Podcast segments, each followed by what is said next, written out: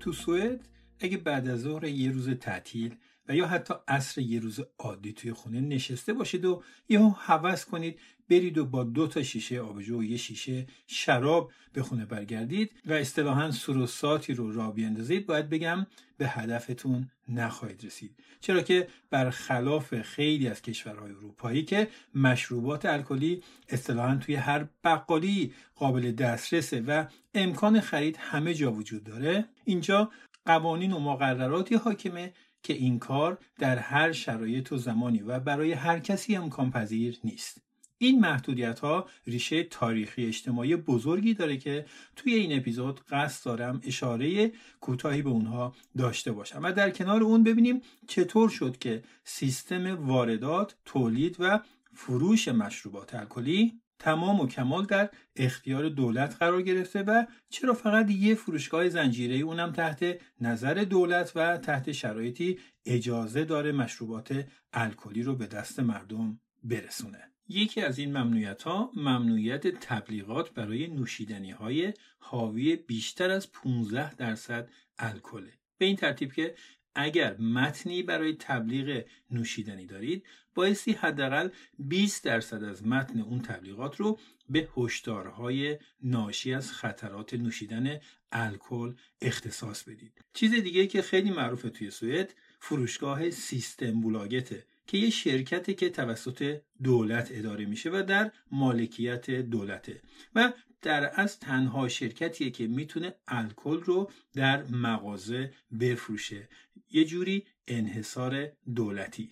همه نوشیدنی هایی که بیشتر از 3.5 درصد الکل دارن فقط در فروشگاه های سیستم بلاگت قابل فروش هستند و نمیشه اونها رو توی مغازه های مواد غذایی، کیوسک و فروشگاه های زنجیره و مانند اینها تهیه کرد. یکی دیگه از ویژگی های منحصر به فردی که در رابطه با فروش الکل توی سوئد به حساب میاد مربوط به ساعت کار فروشگاه های سیستم بلاگت است. این فروشگاه ها معمولا ساعت 6 یا 7 بعد از ظهر در روزهای معمولی هفته تعطیل میشن شنبه ها ساعت دو یا سه بعد از ظهر بسته میشن و یک شنبه هم که کلا باز نمی‌کنن. آدم باید حداقل 20 سال داشته باشه که بتونه از سیستم بلاگت خرید کنه. اما این قانون برای خرید نوشیدنی الکلی از یه رستوران بار فرق می‌کنه و فرد باید 18 سال تمام داشته باشه. حالا بیایید با هم ببینیم این همه محدودیت برای چیه و اصلا چرا سیستم بلاگت به وجود اومده.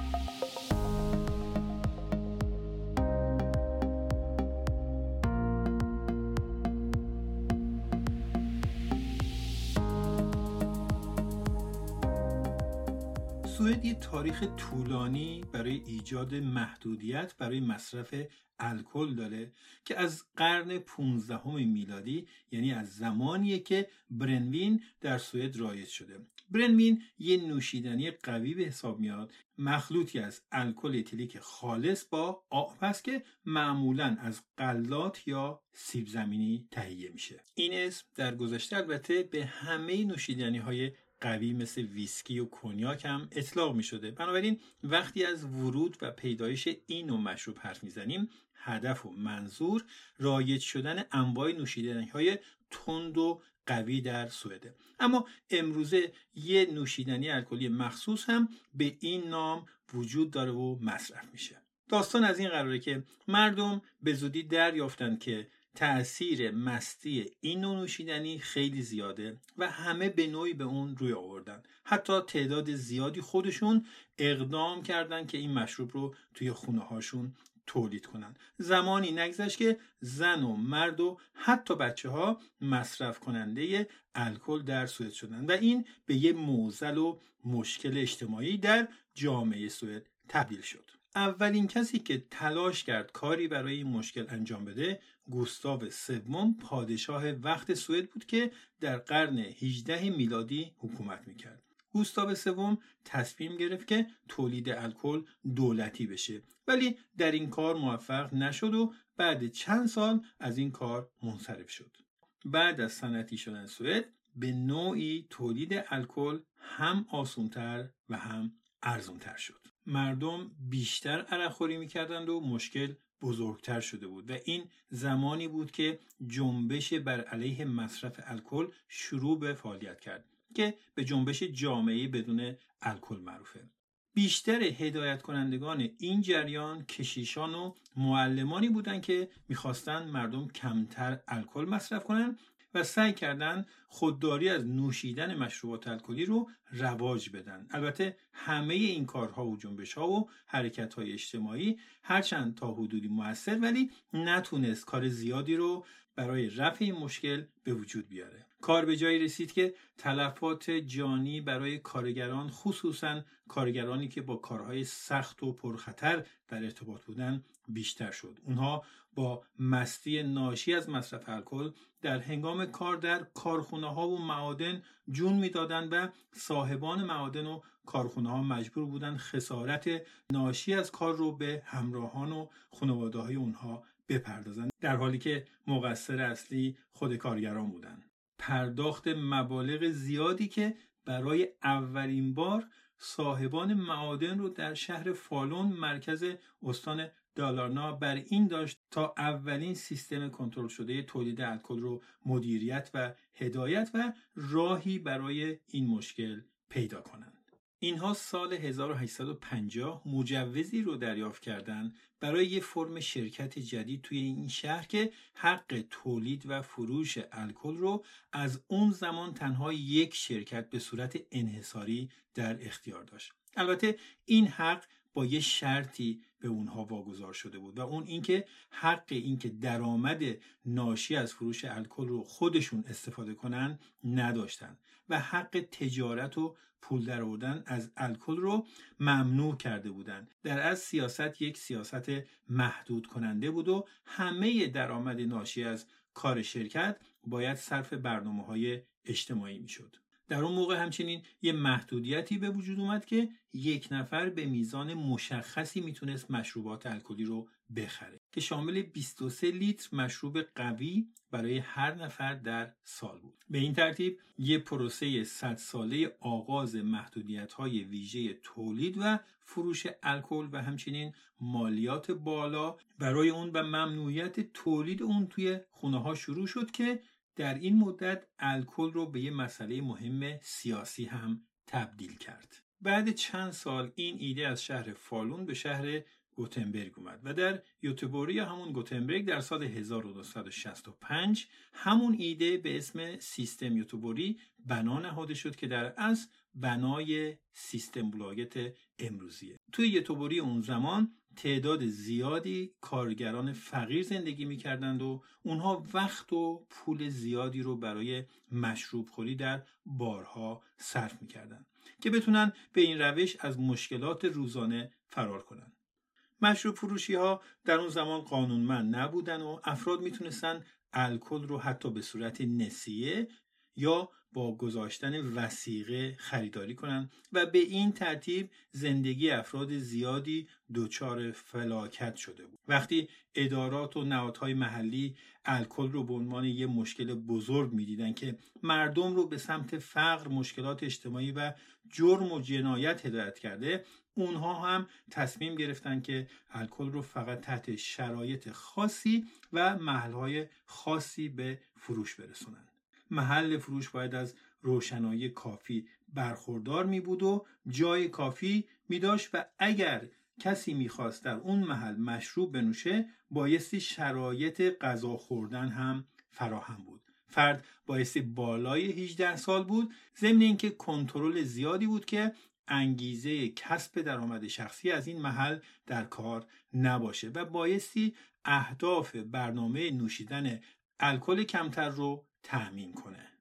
به این ترتیب بود که شهرهای زیادی این سیستم رو در سوئد اجرا کردند و قواعد بیشتر و بیشتری هر روز به این پروسه اضافه شد و سپس در اشل ملی اینطور تصمیم گرفته شد که همه درآمد ناشی از فروش الکل به کل کشور اختصاص پیدا کنه.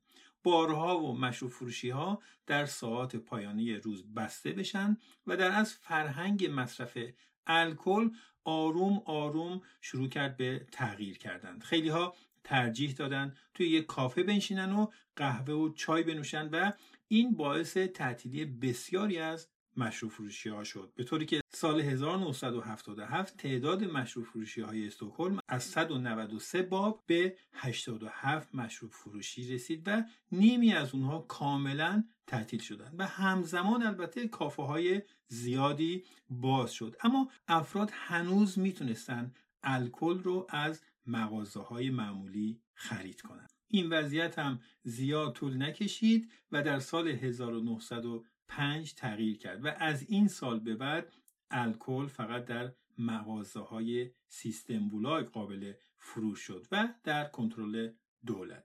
کمی بعد و زمان شروع جنگ جهانی اول سیستم فروش الکل با کارت سهمیه و دفترچه شروع شد به صورتی که میزان خرید افراد به صورت رسید ثبت می‌شد و کسی حق نداشت بیشتر از میزان تعیین شده الکل خریداری کنه. اون موقع ایوان برت یه پزشک و سیاستمدار بود که پشت این ایده قرار داشت.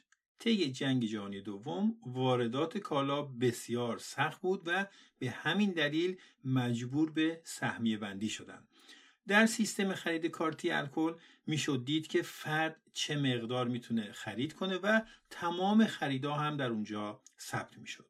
ایوان برت به محدودیت ها ادامه داد و پس از اون یه شرکت سهامی عام تأسیس کرد به نام سپریت سنترالن یا همون مرکز الکل. بازم یادآوری می‌کنم که سپریت در سوئدی به مشروبات الکلی قوی و غیر از آبجو و شراب اطلاق میشه. برنامه این بود که انگیزه سوداوری شخصی کلا از مسئله الکل کنار گذاشته بشه و این شرکت شروع کرد و تمام شرکت های دیگر رو که تا اون موقع کار تولید و واردات الکل رو انجام می‌دادن زیر نظر خودش در بیاره. تا جایی که تمام اختیار واردات و تولیدات مشروبات الکلی البته غیر از فروش در اختیار دولت قرار گرفت.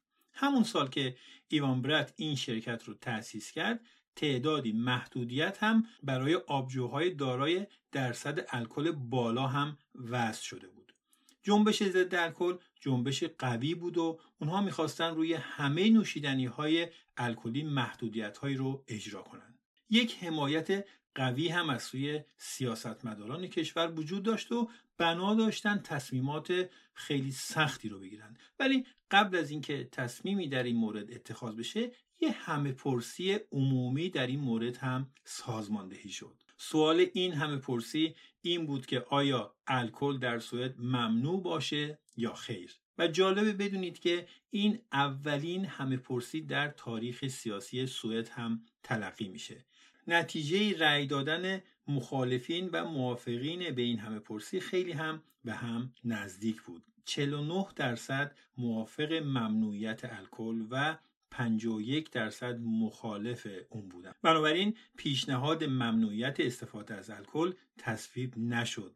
جالبه که در برخی از استانها برای مثال استان اسکونه 90 درصد رأی مخالف به این پیشنهاد دادند این روند هم همینطور ادامه داشت تا اینکه در سال 1955 بزرگترین و اصلیترین تغییر در این پروسه انجام شد. تمام مراکز فروش محلی و منطقه‌ای Systembolag در یک Systembolag سراسری و دولتی ادغام شدند و نتیجه این شد که نه تنها واردات و تولید بلکه فروش الکل در مغازه تحت یک مدیریت دولتی و یک پارچه قرار گرفت.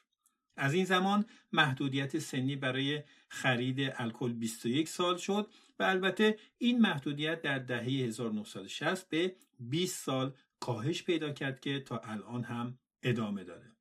اینطور بود که سیستم بولاگ به وجود اومد هدف نوشیدن کمتر و نوشیدن همراه با قبول مسئولیت بود. هرچند که در این مورد نمیشه زیاد مطمئن بود ولی قوانین طوری پیش بینی شدن که مسئولیت افراد رو در هنگام مستی کم نمی‌کنه و همه باید نسبت به رفتارهای اجتماعی خود پس از نوشیدن الکل مسئول باشند و در مواردی هم مجازات های سنگینی برای رعایت نکردن اصول اجتماعی در ارتباط با مصرف الکل پیش بینی شده.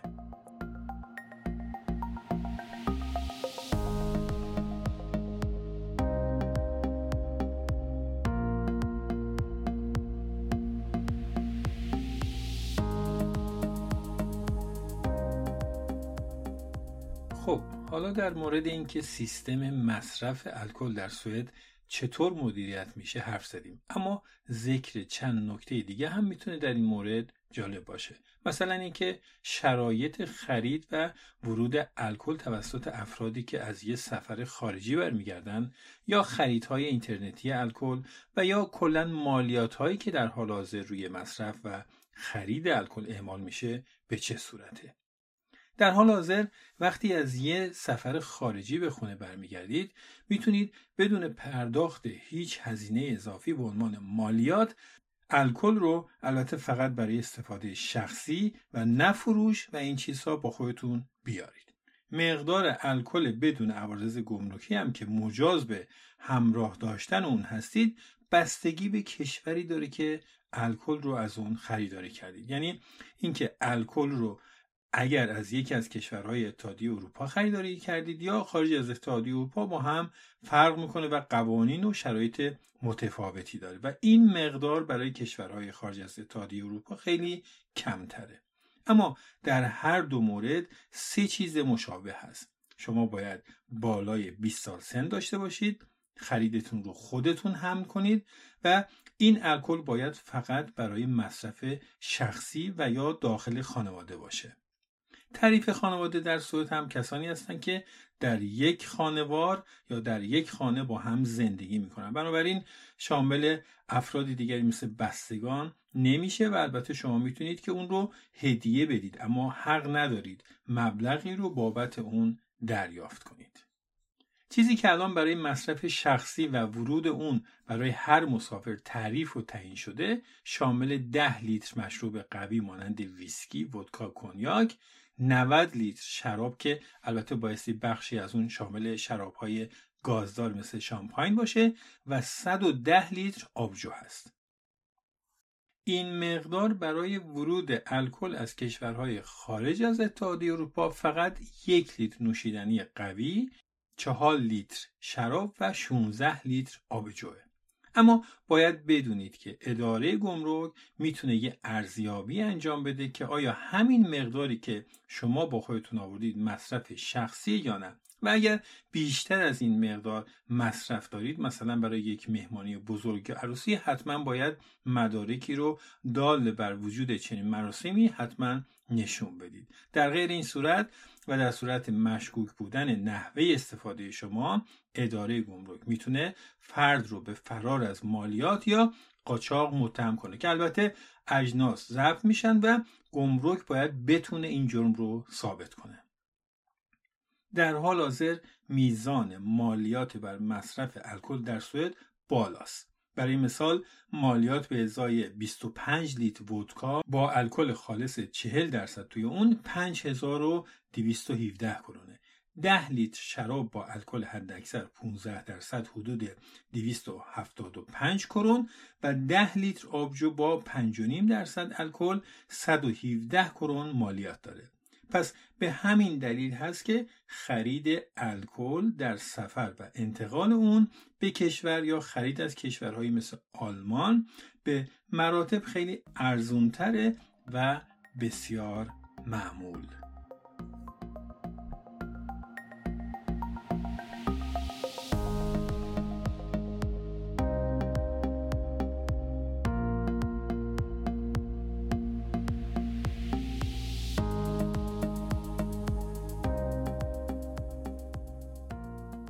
من بهزاد هستم و امیدوارم این اپیزود مورد توجهتون قرار گرفته باشه و اگر اینطور بود لطفا برای حمایت از پادکست فارسی سویدکست لینک اون رو برای دیگران هم ارسال کنید. شاد و سلامت باشید.